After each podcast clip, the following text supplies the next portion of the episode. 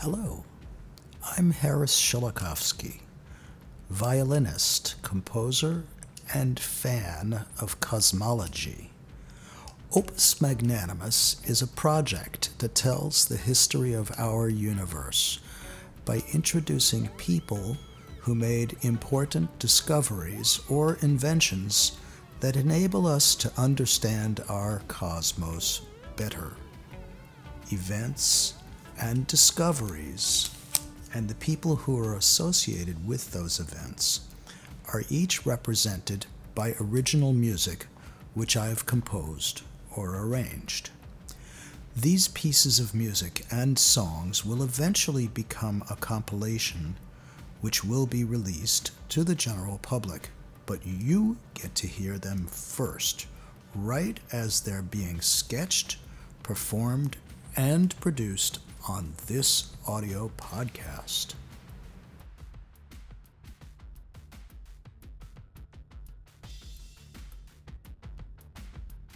So, if you've been visiting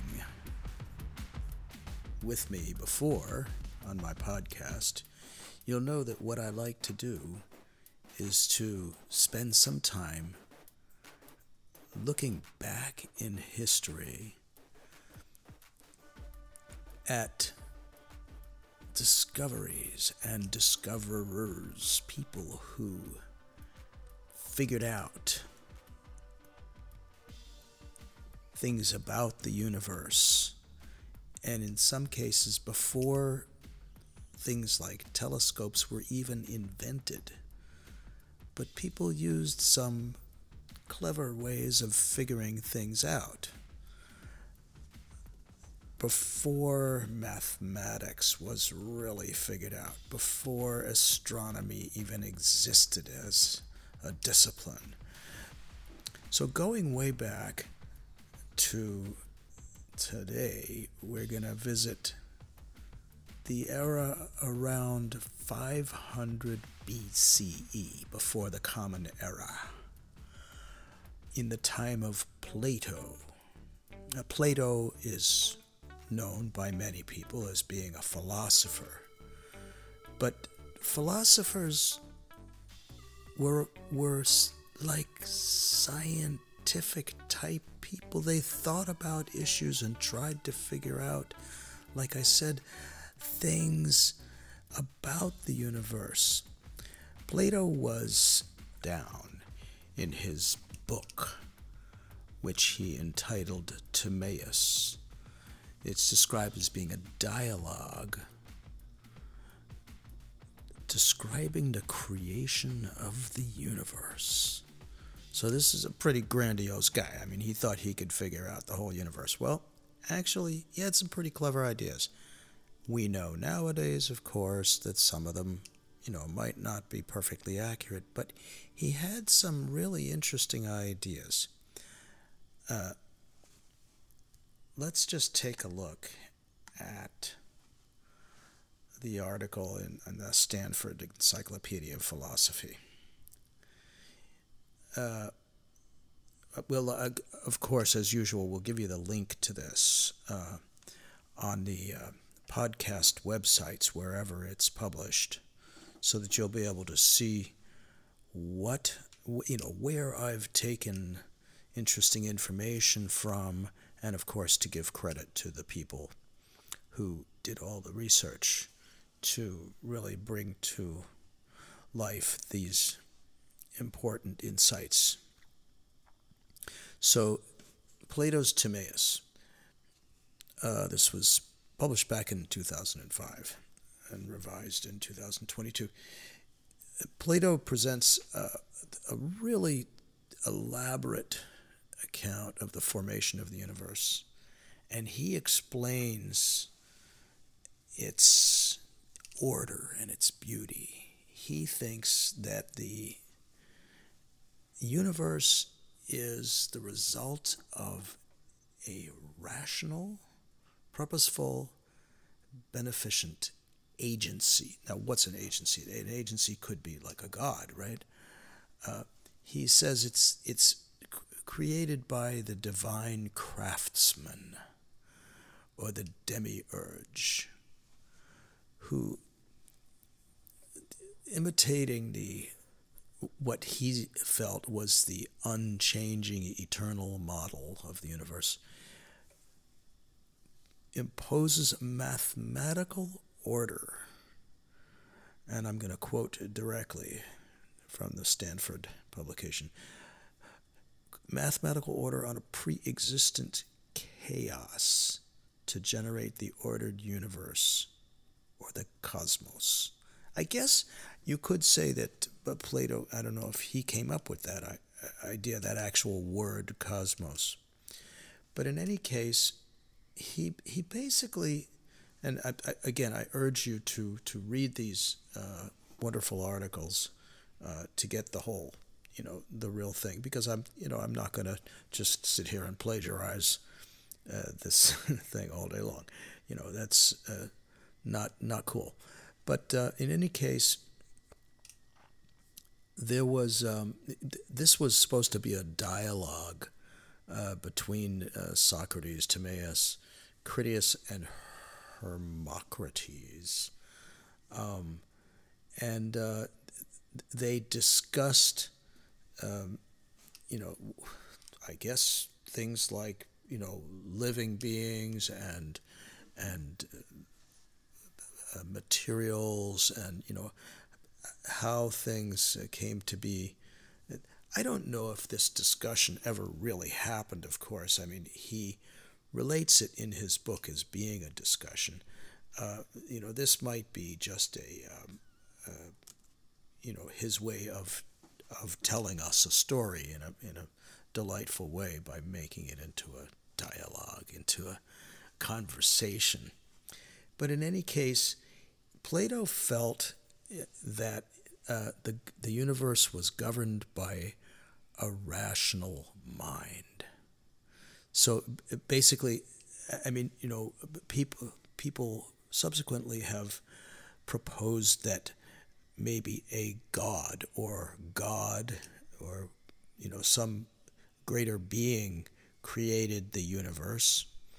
Um, Plato feels that it was a rational mind of some sort that puts things in the universe into an order, into a rational order, uh, and that there are ideas or principles that govern how everything works um, motion, cosmic things, you know, things in the sky, psychological things, and that everything, in his opinion, was cyclical. Everything, you know, sort of, you know, you could create something from something else and then it would eventually go back to being in the previous state that it had been in. So um, uh, he felt that um, he also explained in his idea of how the universe was actually created. So, and he also broke it down into the elements that he felt, uh, you know, from his observations, were what comprised the entire universe. He felt that there were five different types of matter earth, air, fire, water, and cosmos. And he felt that he sort of figured out that each one of these five different types of matter. Uh, now, I, I don't want you to confuse the idea of matter that Plato had specifically or exactly with the way that physicists and scientists have come to understand uh, things about matter uh, today. Um, but there are certainly parallels and similarities. So, in any case, the interesting thing was that he had this idea that each of these forms of matter, these types of matter, I should say, had a particular geometry, a, a shape. Uh, and uh, he felt that the shape that represented or that that was somehow the Earth was the shape of a cube. Um, in 2020, just a couple of years ago, there was an article in a publication called Science Daily. And by the way, I'm not ever going to say that I believe more about any particular publication of the veracity or the truth of anybody's particular uh, opinion about things. Uh, it's not for me to determine that. That those are big discussions, and um, so anyway, he believed that um, uh, that another interesting idea was this is sort of the philosophical part of it that goodness was a fundamental feature of the world. His uh, his idea of cosmology, the, the, creation of the universe, uh, he felt that even the the world even had its own soul, and that principles of mathematical perfection structure the whole universe at every level. So, I mean, this is really interesting because it really was a precursor to the way that we study and think about the universe to this day. We do take this sort of rational approach to understanding how things work, what things are, what they're made of. Um, so really, Plato was, had, you know, in his day, the, in the, the Greek schools of philosophy and science and music and math and everything, were really aiming towards a much, a, a great sense of rationalism and understanding. Um, so, uh, there was um, properties of space. So, how did you know? How did Plato feel about what space was? Now, Plato had this idea that, you know, I think hmm, maybe not exactly. He said that space had no qualities of its own.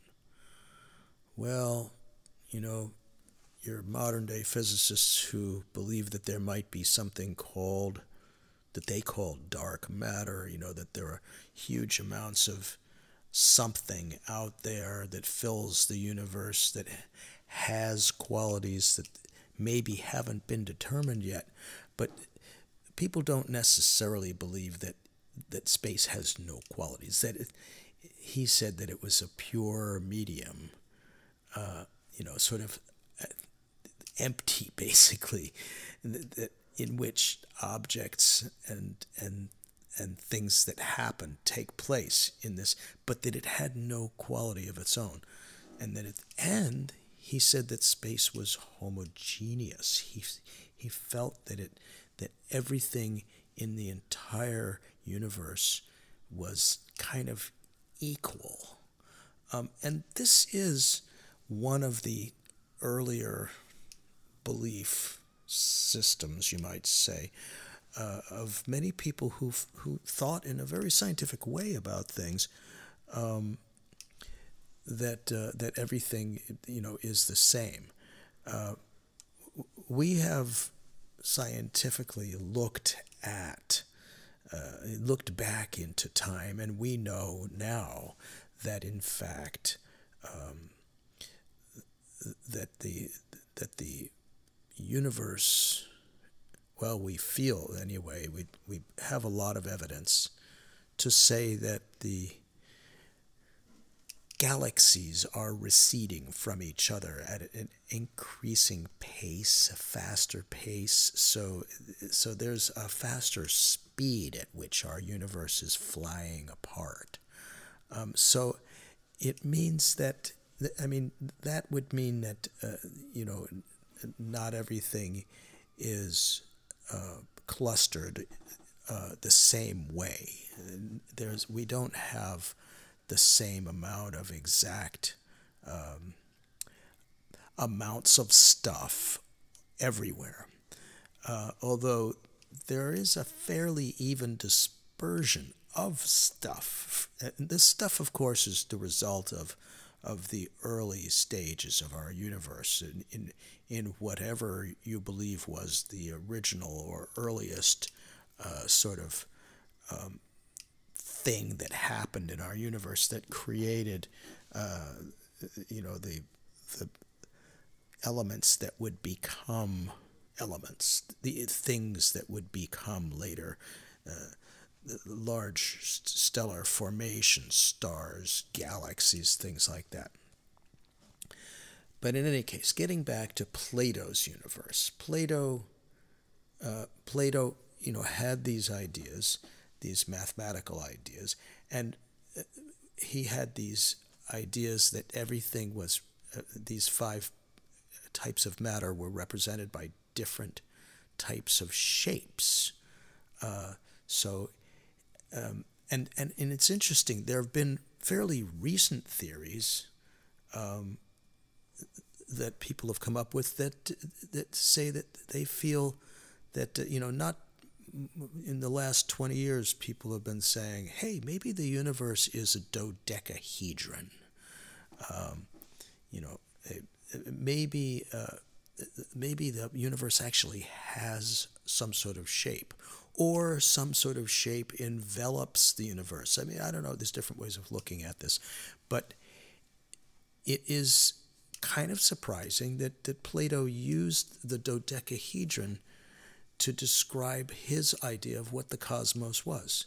Now we're going back to uh, 400, well, from 347 years before the Common Era to 427. So, you know, close to, you know, four, 400, almost 500 years before the Common Era. So we're talking, you know, two and a half thousand years ago, that that this person felt that that that the universe might be uh, have a specific shape like this, um, and he also stated that time had a beginning. So he had an idea about how he felt, what, what time was, and that it actually had a beginning. So, in other words, time didn't always exist. Now, that's a pretty crazy concept. So, you know, just sort of twirl that one around in your head, huh? and here's where it's comparable or similar to uh, a recent idea of many uh, scientists and physicists that it came together, time came together with the universe in one instant of creation. I mean, sounds a lot like the Big Bang, doesn't it? So, anyway, um, the, the, and oh, by the way, there's different kinds of polyhedrons. I, I, I will uh, uh, different kinds of uh, shapes that have the same name. Uh, in any case, um, I came across an article. Uh, again, I will share with you the source of this article. Um, th- uh, that um, that introduced me to a scientist who I had not really bumped into before, which but that's because I'm not a, you know until recently have become a student of science, but I'm really trained as a musician. But I came across this article about Werner Heisenberg. Um, now Werner Heisenberg um, became quite quite well known. Uh, you know, at, at a fairly young age, in fact, uh, which is you know pretty cool. Um, for um, for uh, coming up with this, well, sort of helping to codify the idea of a um, a quantum cosmology, a you know a, a, a, quantum understanding of the cosmos. Heisen, Werner Heisenberg. Heisenberg um, was a Nobel Prize winning physicist. who developed this theory of quantum mechanics and a, a, scholar of unified field theory of elementary particles. And he came up with this principle of uncertainty, which is, I guess, a pretty important concept. And interestingly for me, being a musician, he was also considered, quote, at least according to this article, uh, a distinguished classical pianist, unquote. Um, so I, am going to recommend to you the, uh, the article uh, written about the Nobel Prize in 1932 uh, that he won. But the, the reason why it's interesting uh, to talk about Heisenberg is because Heisenberg himself mused about things that people like Plato said. Um, so, uh, by the way, um, Heisenberg's father was, interestingly enough, a professor of medieval and modern Greek studies at University of uh, Munich, Munich in Germany. And um, Heisenberg himself had uh, an education in, in Latin and Greek. Um, and so it's interesting because, you know, and they visited Greece and everything, that they were sort of, you know, students of, of, of Plato and people like that. Um, so why do I, why do I want to make this comparison between this more contemporary, and he lived in the 1930s, 1940s, 1950s, um, Heisenberg, and then talking about Plato. Well, the reason why is because I'm finding, as I look at this particular period of history, that there are huge uh, numbers of uh, really important um, scientists and th- deep thinking people um, who were influenced by the ancient teachings or whatever of Plato, the, the Platonic ideas. Um, and um, so, so the the whole concept of this whole podcast is is looking back into the past to see what people figured out and what they couldn't figure out, but then how what they thought about influenced and grew into what we think about and what we surmise nowadays and what we might surmise in the future as well new discoveries and new uh, ideas that people will come up with. A lot of it is influenced by people that lived a long time ago. So it's it's just interesting uh, how this human race evolves its ideas um, and borrows from its own, you know, sort of wise people. So there were these five Platonic figures, these shapes, these geometric shapes. In fact, uh, in my reading, I see that it says that uh, that in fact they were not all really Platonic. They were not actually created by Plato. Um, like so many things in history, and I see also this mentioned time and time again in my readings, um, many things that we some people might make the mistake of saying so and so invented an idea. But in fact what people feel is that most of these concepts and ideas already existed somewhere. They may have existed in other people's minds or they may have just simply physically existed and that people who thought about these things, just simply discovered these things.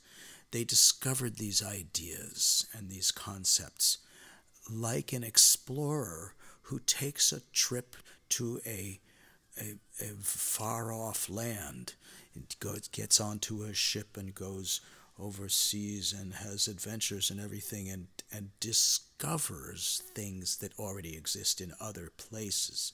So, really, scientists and people who think about things deeply, and like astronomy and cosmology, are really explorers. And in fact, we are all explorers. Anybody who's interested in science is really an explorer. And in fact, we explore in so many different ways.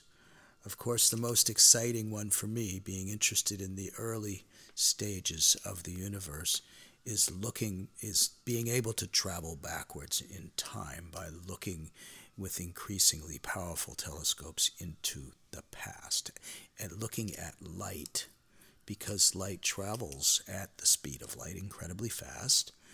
And so what we are seeing is light from early things that happened early in the history of the universe and that we are in fact seeing things almost as they happen because light travels so fast that we're actually seeing things that happened millions of years ago. It's quite incredible. But in any case, these shapes, these Platonic supposedly shapes, there was the cube, which he equated with the earth being solid. There were these pyramid shapes, um, which he equated with fire. And then uh, they were like four triangles. These are Pythagoreans. And then there was the dodecahedron, which is, uh, uh, you know, again, we, we said already that that he felt that this might represent the actual universe. Um, he look, like liked to think about very small things, and again, this is the basis of uh, the, the whole idea of of quantum science. You know, the, the very, very, very small of everything. Each particle of air he said was a, was an octahedron, an eight-sided geometrical solid thing. Um, and um, in Timaeus, in his book, Plato described what air particles would have looked like, and they were these they were these eight-sided things. Um, and uh, then there were there's you know you can read the whole description. There are six triangles in each each equilateral face of the octahedron, etc., etc. So I'm not going to go and give you a whole math class today, but it's I'm just find that it's interesting this discussion. And then there was the icosahedron. Um, so there were these five different shapes, and he, he found he thought that everything represented uh, something uh, in uh, these the five different types of matter. Um, so um, he he actually assigned the different shapes to different things. Like to Earth, he says, "Let us assign the cubic form." Earth being uh, not movable according to him. Again, this is their early concept because they had their feet planted on the earth and, you know, didn't realize that the earth was not necessarily the center of the universe. Um, but uh, again, you know, so um, uh, the the pyramid was this really important shape to him and why? Because it, he felt that it was the the seed of fire. Um, and then uh, and then the, and then the uh, uh, what was there was one that was water. So and then he he says we have to imagine all of these to be so small that a single particle of any of these four things, the four kinds of stuff, is can they be seen by us? We can't actually see them. They're so small. this is a guy who was really figuring out what we now call atoms, what we now call, you know, quarks, what we call the tiniest uh, forms of of material that we can possibly think of in our minds. And he was already kind of thinking of the the tininess of elements. And that and he understood that as he said, when many of these little tiny bits are collected together, their aggregates are seen. So you can what he's saying is you can only see matter when you have bunches and bunches of these little shapes put together. Well, this is actually true. This is the way that things really are. Uh, we've determined that by experimentation and um, and and different uh, you know theorizing and, and proof of uh, you know scientific proof over and over and over again to the point where no one can really argue with this idea. So um, he felt though he had kind of an interesting idea. He kind of felt like almost like ideas were more real than things like matter itself, and just kind of a little strange. Um, he, he felt that the mathematical objects really existed and that they were discovered by mathematicians. Uh, again, the same way that that explorers discovered continents. So these these mathematical objects weren't invented; they were discovered. Um, and uh, and he believed, Plato believed that mathematics gave the best way to think, the best way to train your mind to think about science and philosophy. And you know this is totally true to, to this day. Um, so uh, he felt also, in order to represent fire and water, the way he thought about this, he said the tetrahedron had the smallest volume for its surface area, and the icosahedron had the largest. So he felt that that meant that dryness and wetness uh, would would correspond to fire and water. Um, the cube stand firmly on its base, right? Right. It's you know it sits. A cube sits down on a, on a, on a flat surface. So that's why he felt that it corresponds to the Earth being stable. The octahedron rotates freely if you're held by two of the vertices. That flexibility means that it corresponds to air, which moves around freely. Uh, the dodecahedron, is 12 sided shape, he said corresponds to the universe because the zodiac, this was his explanation anyway, the zodiac has 12 signs. So, what is the zodiac? It's the, the constellation of stars that the sun passes through in the course of a year. So, and and the, the, those 12 faces of the dodecahedron, which he felt represented the zodiac, um, was the reason was was an explanation of what the what the universe was all about. It, it I mean it's you know we know that the zodiac, it, you know it, the the whole idea of of the constellations are not, are not um,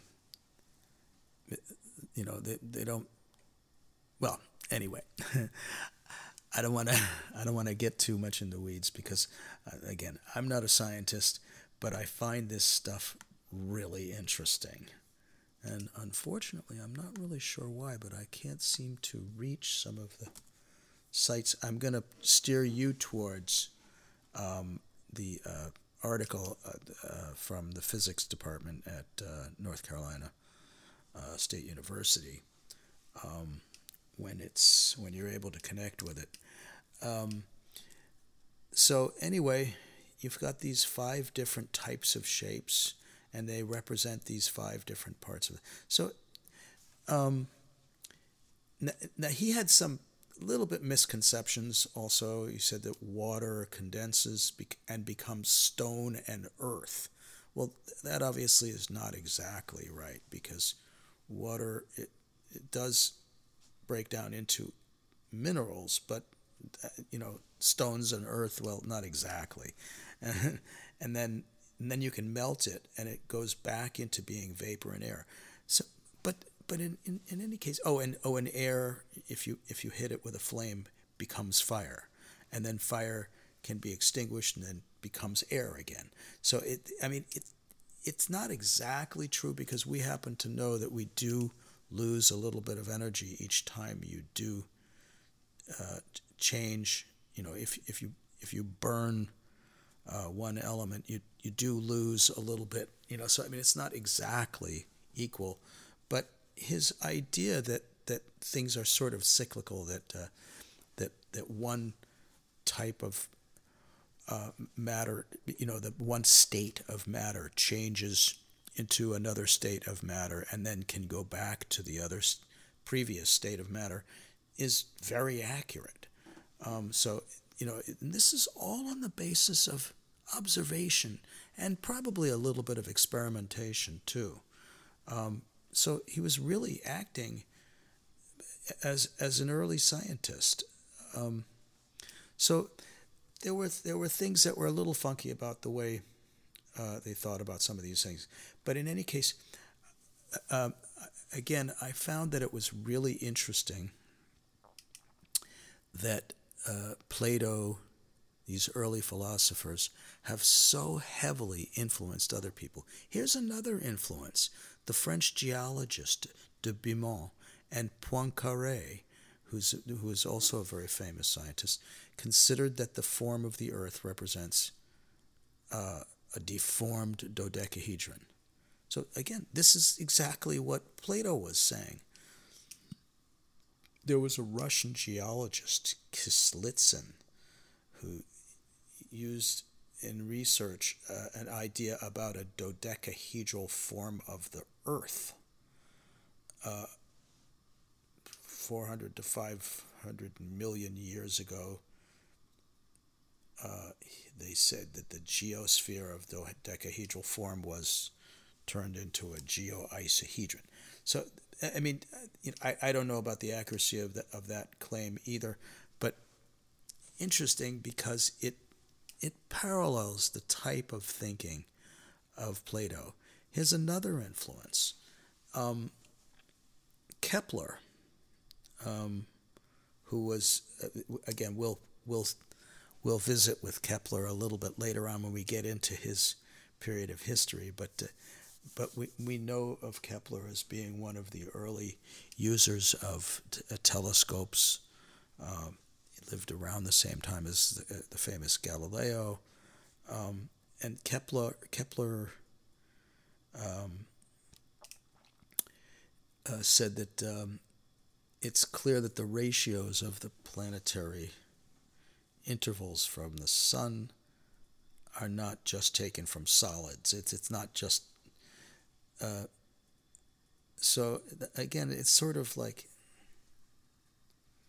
Well, anyway, they, it's kind of like they go back and forth between believing in a in deities or or or this mastermind or whatever, but also believing that everything is just sort of logical. And so it's like, and, and but I mean, this is like not unlike the battle that we have right up to today between, you know, the ideas of uh, believing totally in science or believing in faith based religions uh, or religious types of beliefs um, uh, or just simply faith.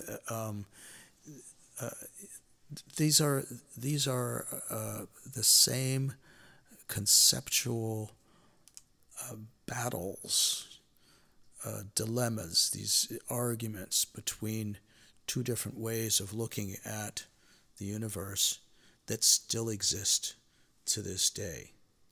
But in any case, uh, Kepler according to the, I think this was an article in the Encyclopedia Britannica. Again, we'll reference all this stuff for you. Um, uh, Kepler uh, was influenced by Plato, and he used the idea of these solids to describe planetary motion. Um, he, and he, Kepler assigned a cube to Saturn, a tetrahedron to Jupiter, a dodecahedron to Mars, an icosahedron to Venus, and the octahedron to Mercury. So, I mean, he was doing the same kind of thing, really. Um, so, uh, just to get back to um, Heisenberg for a minute. Uh, the the the um, we see this resemblance of of modern views to those of the Pythagoreans and Plato, and we can take that, um, you know, into you know the mathematical science uh, study. Um, in the, and I, I want to sort of quote this one in modern quantum theory, there can be no doubt that the elementary particles will finally also be mathematical forms, but of a much more complicated natures. Uh, Greek philosophers thought of static forms and found them in the regular solids. Modern science, however, has from its beginning in 16th and 17th centuries started from this problem. The constant element in physics since Newton, Sir Isaac Newton, is not a configuration or a geometrical form, but a dynamic law. The equation of motion holds at all times. It is, in this sense, eternal, whereas the geometrical forms, like the orbits, are changing. Um, so, therefore, the mathematical forms that represent the elementary particles will be solutions of some eternal law of motion for matter.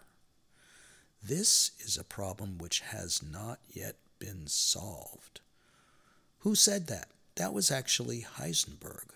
That was actually something that Heisenberg said um, in his uh, revolution in modern science. So basically what what we're saying is is that we're we're still kind of looking at Platonic ideas and we haven't really figured out the exact final quantum explanations. But we're getting closer. So Plato had this idea of like what is time? Did time and th- again this is the same question that we're still asking today, thousands of years later. Did time exist before the universe was created?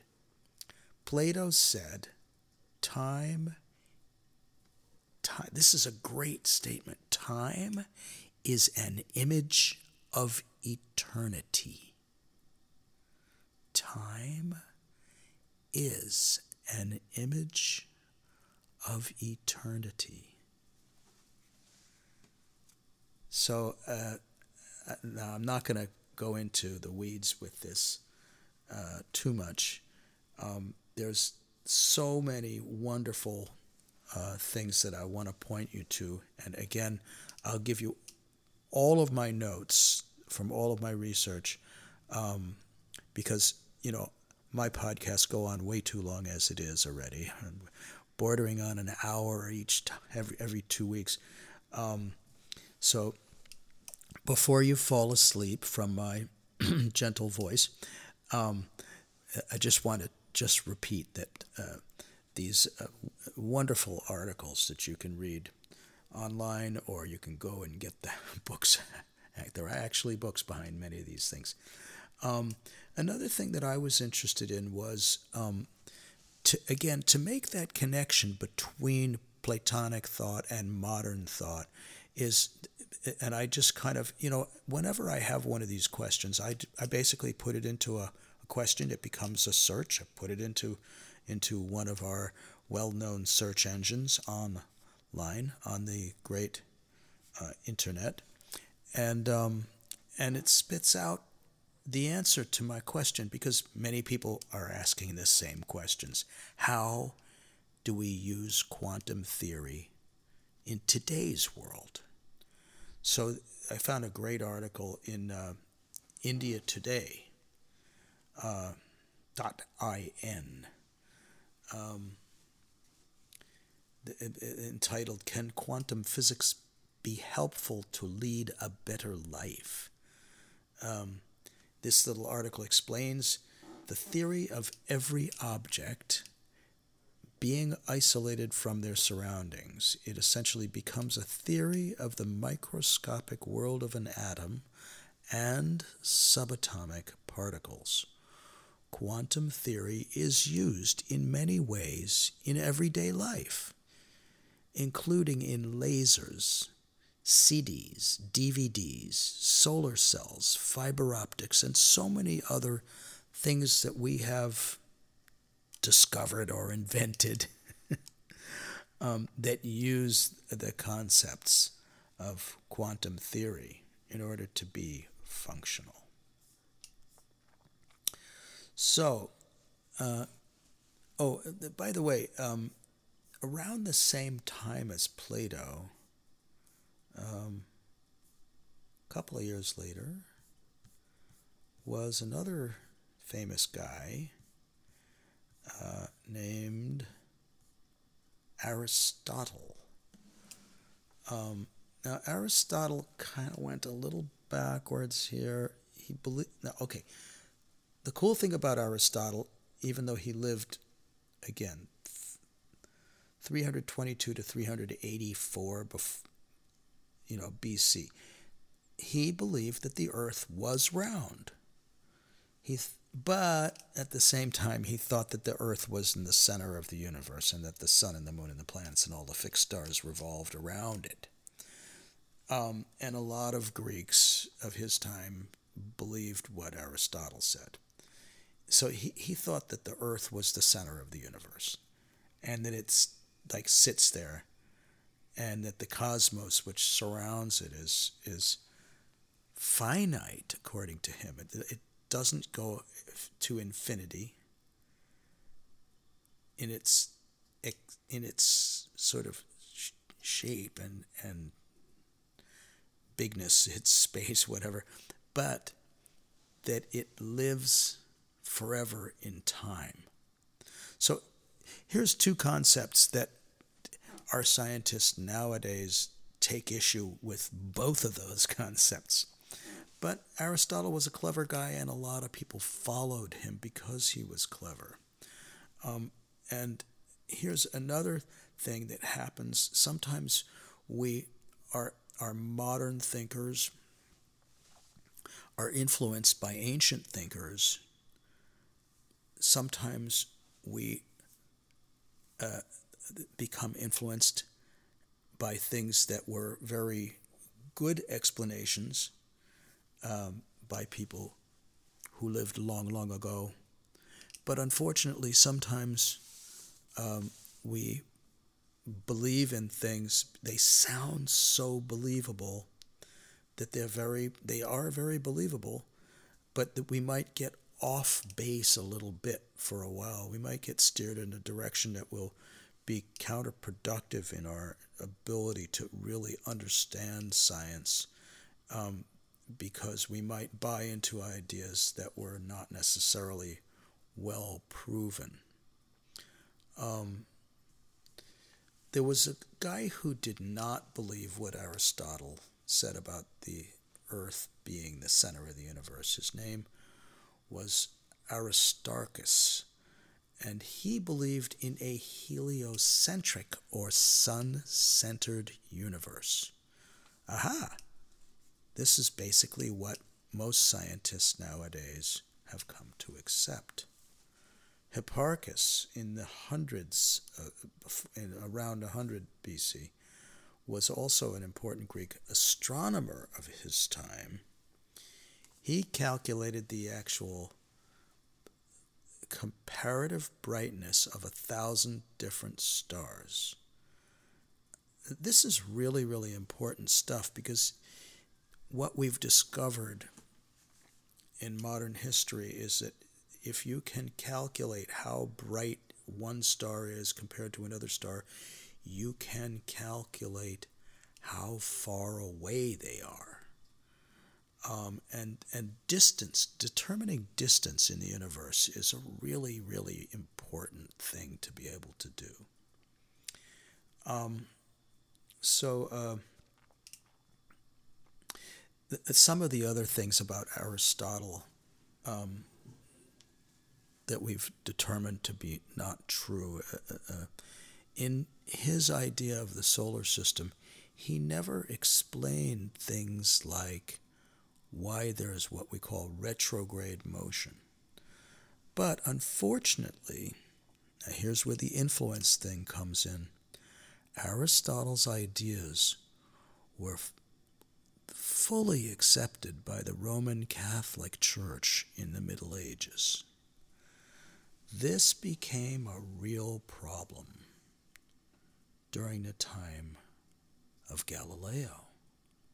So we're going to talk about that a little bit later on the difficulties that people have as they're trying to make serious scientific discoveries and they run up against entrenched ways of thinking that were influenced by ancient thinkers um, and that actually become part of the social fabric and the political system of these times and of these nations.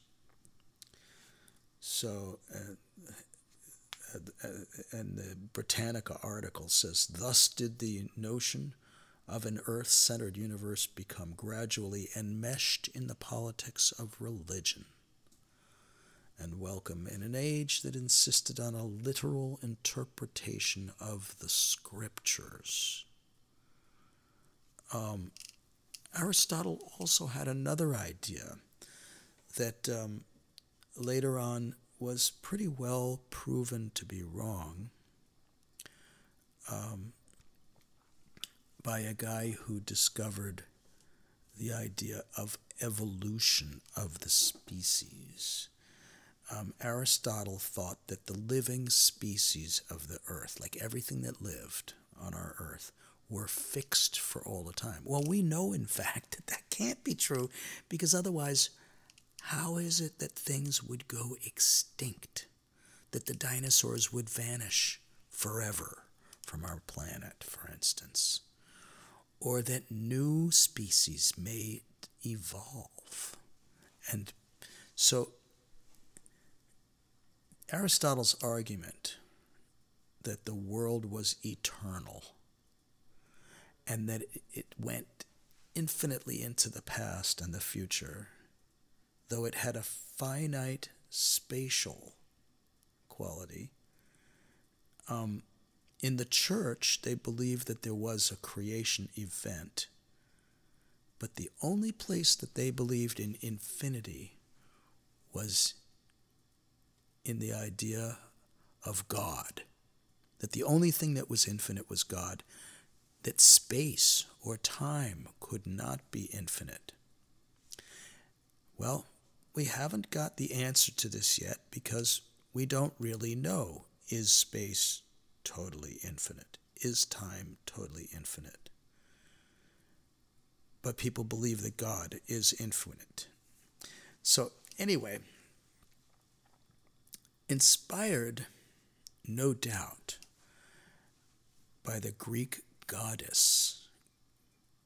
A lot of a lot of people were. I mean, you know, even whether they whether they were accurate or not didn't really matter, because the good thing was that many of these ancient beliefs and and and deities and all this kind of stuff did inspire very interesting ways of thinking about things.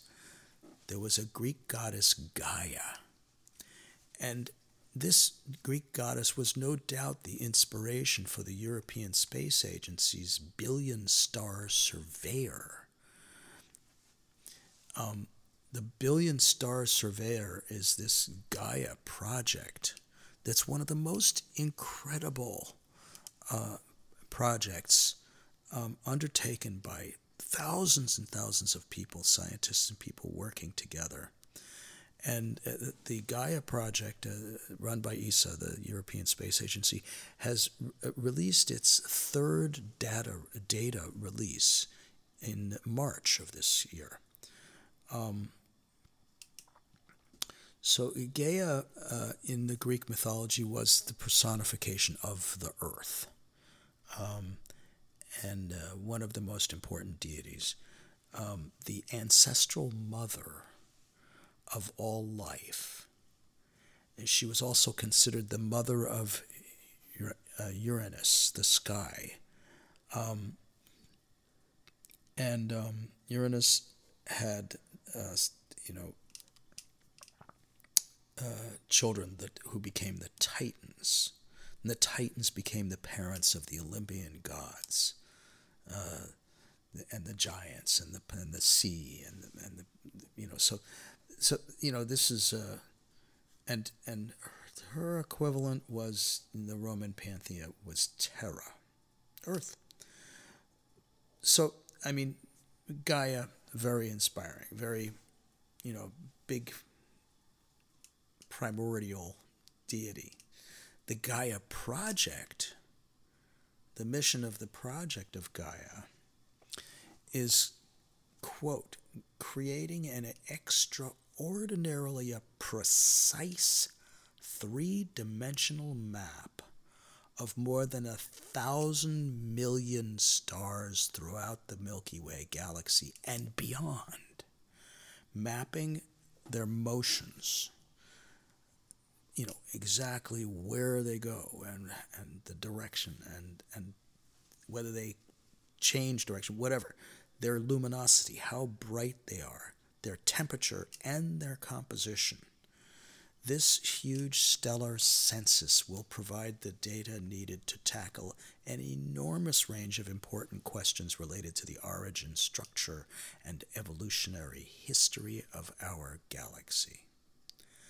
Um, so, so this is super important. This Gaia, we're going to talk more about uh, Gaia, and um, I'm going to play you three pieces of music now um, that are my first of my three. Now, again, the zodiac. You know, if we study it as like astrology, you know, which is kind of fun stuff, um, but it's not considered science.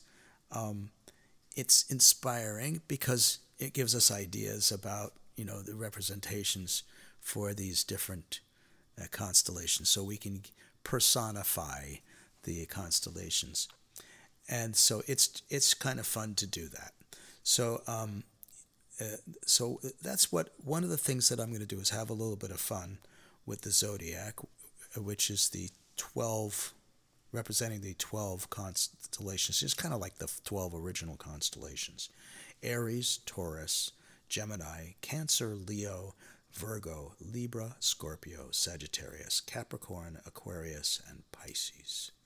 So it's a big project writing 12 different pieces uh, really quickly in two weeks. So I've finished only three so far, the first three. Now, why do I say the first? Because, in fact, the zodiac, these constellations of the zodiac do appear in an order. The first one that we see is Aries. Um, and so, you know, we, we attribute, you know, we personify, we give you know, sort of human characteristics or whatever to these, or, or animalistic characteristics to these different um, zodiacal constellations um, on the basis of when they appear. Aries appears first, and so Aries is, uh, you know, considered uh, by astrologers uh, uh that uh, it's representing the ram, um, and that uh, because it's the first one that appears, they say it's it sort of like dives in. Um, you know, without uh, without thinking too much. Is uh, Aries is passionate and and motivated and a confident leader and very cheerful and and relentless determination and and, and just very direct and and uh, and and they, they like things quick and dirty and and so um, it, it, it, Aries kicks off the, the spring season and the entire zodiac wheel, so to speak. Um, so, uh, and um, according to the astrologers, it's it's ruled by Mars, right?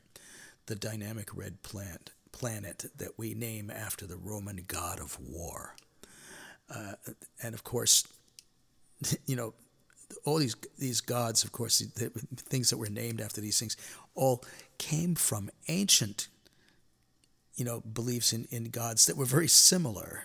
Remember, we talked about uh, visiting with the, um, you know, the, the, people from the the Fertile Crescent from a thousand years before.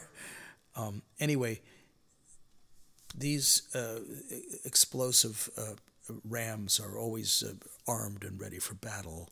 Uh, Aries is known to be an ex- have an explosive temper, um, but they also, uh, you know, are like, you know, very sporty and you know. So, so this is uh, um, the idea of Aries. So we're going to play you some Aries, and then we're going to go and listen to Taurus, um, which is represented by a bull. Uh, so now bulls are not just like you know strong and everything, which they are, but they also are are very they're very gentle. They're very uh, you know they like to just sort of you know you know walk around and eat grass and and roll around and you know and uh, they you know they, they like to just and build up gradual relationships uh, uh, you know, so so we're to have this very serene, uh, bucolic music with the soft and soothing sounds and aromas that represent Taurus, who, by the way, was uh, kind of related supposedly to Venus, the love, you know, representing love and beauty and money. And then the third uh, zodiacal constellation that we're going to listen to, my little piece of music um, is uh, about Gemini. And Gemini are the twins. Um, and so, and, and by the way, when after we listen to some of the, the music that's inspired by these things, we will definitely explore what what these uh, what what's really going on in, in these parts of the sky a little bit more in, in depth with a little bit more scientific kind of look.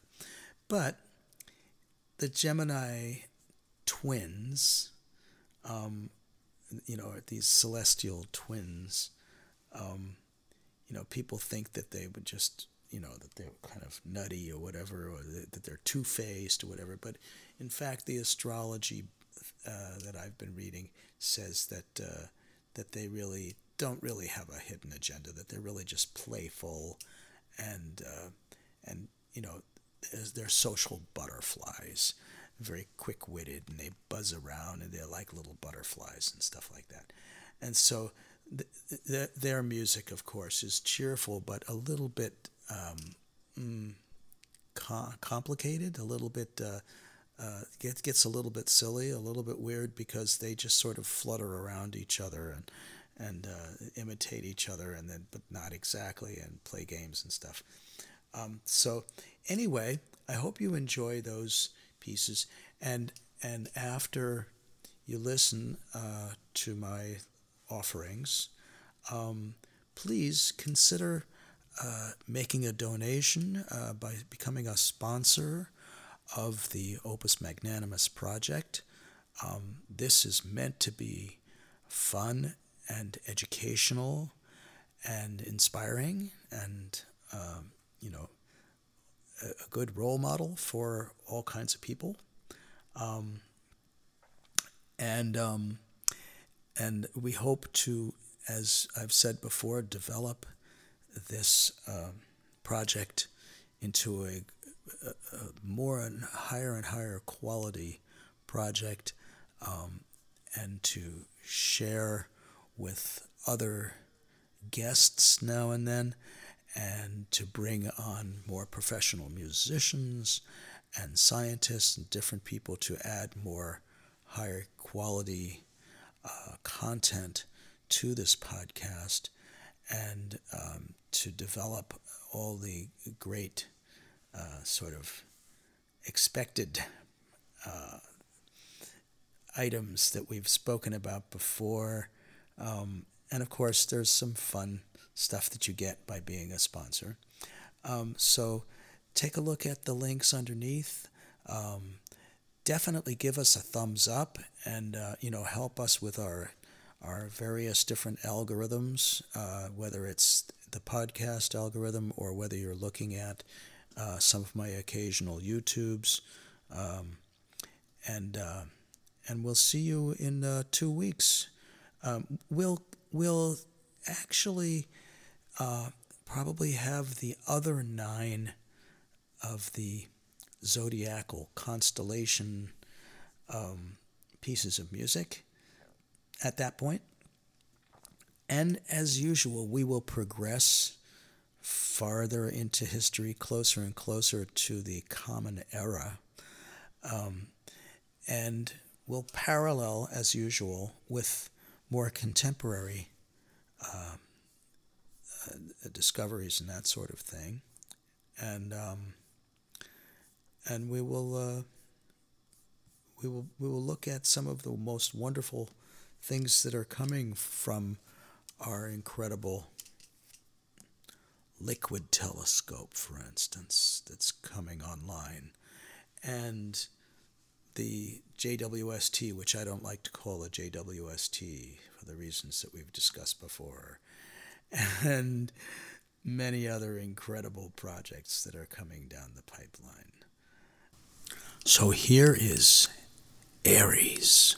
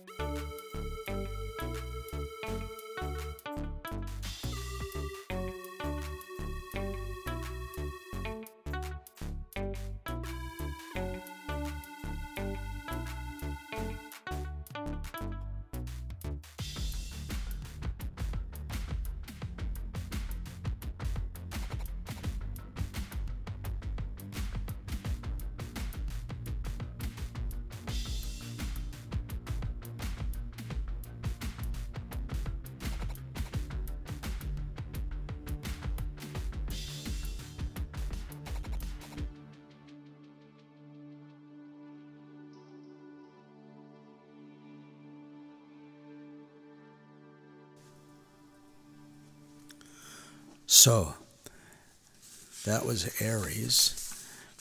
I just want to remind you that these are really rough drafts of pieces of music and that they will be morphing into slightly different things as they get edited and developed more and more there might be some narration or perhaps some lyrics that might get singing, and there might be some other instruments added, like electric violin and what have you. Uh, now let's listen to Taurus the Bull.